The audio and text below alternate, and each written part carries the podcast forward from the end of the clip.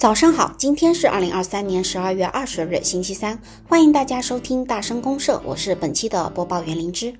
疫情开放后，如果你走出国门，估计能看见以下的现象：在欧洲，几个金发碧眼的老外正熟练地在海底捞沾油碟；在越南、新加坡等东南亚国家，人们的手上开始出现国内的平价宝藏饮品瑞幸和蜜雪冰城；各大韩国吃播频道里不再是千篇一律的炸鸡和年糕，而是张亮麻辣烫。一家家熟悉而接地气的中餐品牌突然在国外遍地开花，你可能心里会犯纳闷：我是真的出国了吗？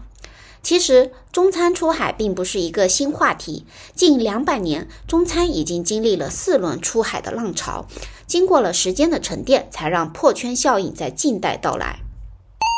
第一波中餐出海热潮在十九世纪中期，当时淘金热和移民潮盛行，广东、福建这两个沿海美食大省的移民在国外主要靠开家庭小作坊谋生，让中国风味开始在异国飘香。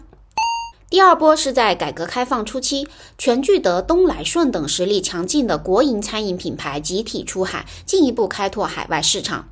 第三波则是在二十一世纪初，小肥羊、沙县小吃、黄焖鸡米饭等中餐连锁店走出国门，走向国际化的道路。第四波则是从二零一八年至今，蜜雪冰城、喜茶、奈雪等新兴品牌纷纷入局，掀起新一轮的出海热潮。两百年的中餐出海历史，已让海外成为中国餐饮的重要市场。据弗洛斯特沙利文数据分析，截至二零二一年，海外中式餐饮营收两千六百一十一亿美元，占国际餐饮市场的百分之九点九。预测二零二六年，海外中式餐饮市场规模有望达到四千零九十八亿美元，人民币近三万亿市场规模。仅火锅品类就有望达到两百八十九亿美元。不可否认的是，目前餐饮品牌出海已经成为现象级的趋势。但是，海外市场这片亿万的蓝海，真的这么容易征服吗？让我们看看中餐出海的头部玩家们是怎么做的。能在海外也吃得开的中国美食，火锅绝对算一个。火锅汤底可清淡可麻辣，食材丰富，料碗自助，这些特点都让火锅能够跨越饮食文化的壁垒，满足广泛人群的口味。火锅一哥海底捞早在十二年前就盯上了国外的饮食蓝海，开始了自己的出海之路。据海底捞海外业务子公司特海国际财报，截至二零二三年，海底捞在国外已经有了一百一十五家餐厅，这规模在出海的火锅品牌中名列前茅。面对一片全新的市场，品牌出海的挑战可谓不小。在开设国际店的过程中，和众多出海餐饮品牌一样，海底捞首要面临的难题就是供应链不完善，当地的法规和食品安全标准也可能与中国不同，面临较大的经营风险。海底捞给出的解决办法是完善本土供应体系，实现食材的本地化采购，比如在新加坡的坡县建立设置中央厨房，负责制造和加工附近餐厅使用的食材。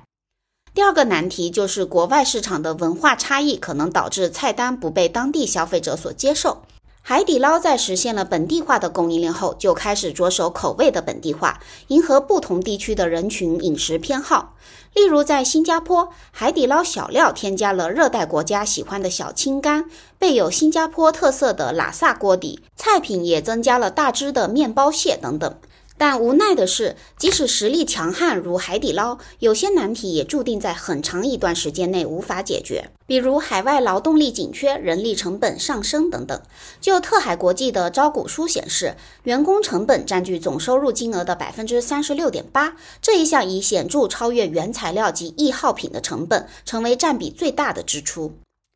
与火锅并驾齐驱，新中式茶饮也是中餐出海发展最快的品类之一。在出海新茶饮品牌里，蜜雪冰城可谓是杀疯了。据相关报道，目前蜜雪冰城最新门店数已超过三点二万家，在东南亚、日韩以及美国、澳大利亚等都有分布。如果仅按门店数量计算，它已成为全球第五大快餐连锁品牌，仅次于麦当劳、赛百味、星巴克和肯德基。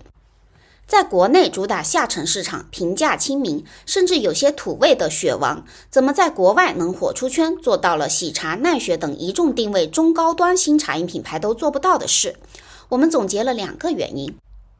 第一个，贯彻高质平价的理念。蜜雪冰城开设的门店选取当地最繁华的 CBD 商圈，例如在日本的首店就开在表参道，这里是日本著名的奢侈品购物圣地。悉尼的首店则选在了世界广场，这让蜜雪冰城在当地很快就立住了中高端的品牌人设。同时，它又以低廉的价格跟当地同行卷疯了。例如，在一瓶矿泉水都要三澳元，一杯奶茶普遍七到十澳元的悉尼，蜜雪冰城一杯奶茶定价二点五澳元，这惊爆的价格不禁让当地的华人博主发出灵魂的疑惑：蜜雪冰城真的不是来做慈善的？其二，在社交媒体上花式营销，寻求品牌出圈。蜜雪冰城在海外精心经营社交媒体账号，推出一系列创意营销活动。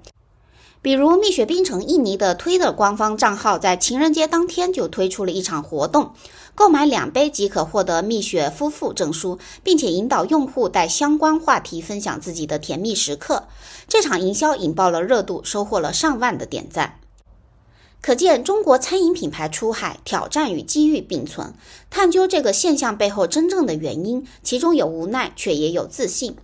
近年来，中餐最重要的出海原因是国内餐饮内卷严重，市场相对饱和，各大品牌必须寻求新的增长点。从每万人餐厅保有量来看，中国的万人餐厅保有量为五十五点八，美国为十九点六，新加坡为九，欧洲国家也都低于中国。除了下沉市场依然还有空间外，品牌想要拓展市场边界，获取新增量，只能向外扩张。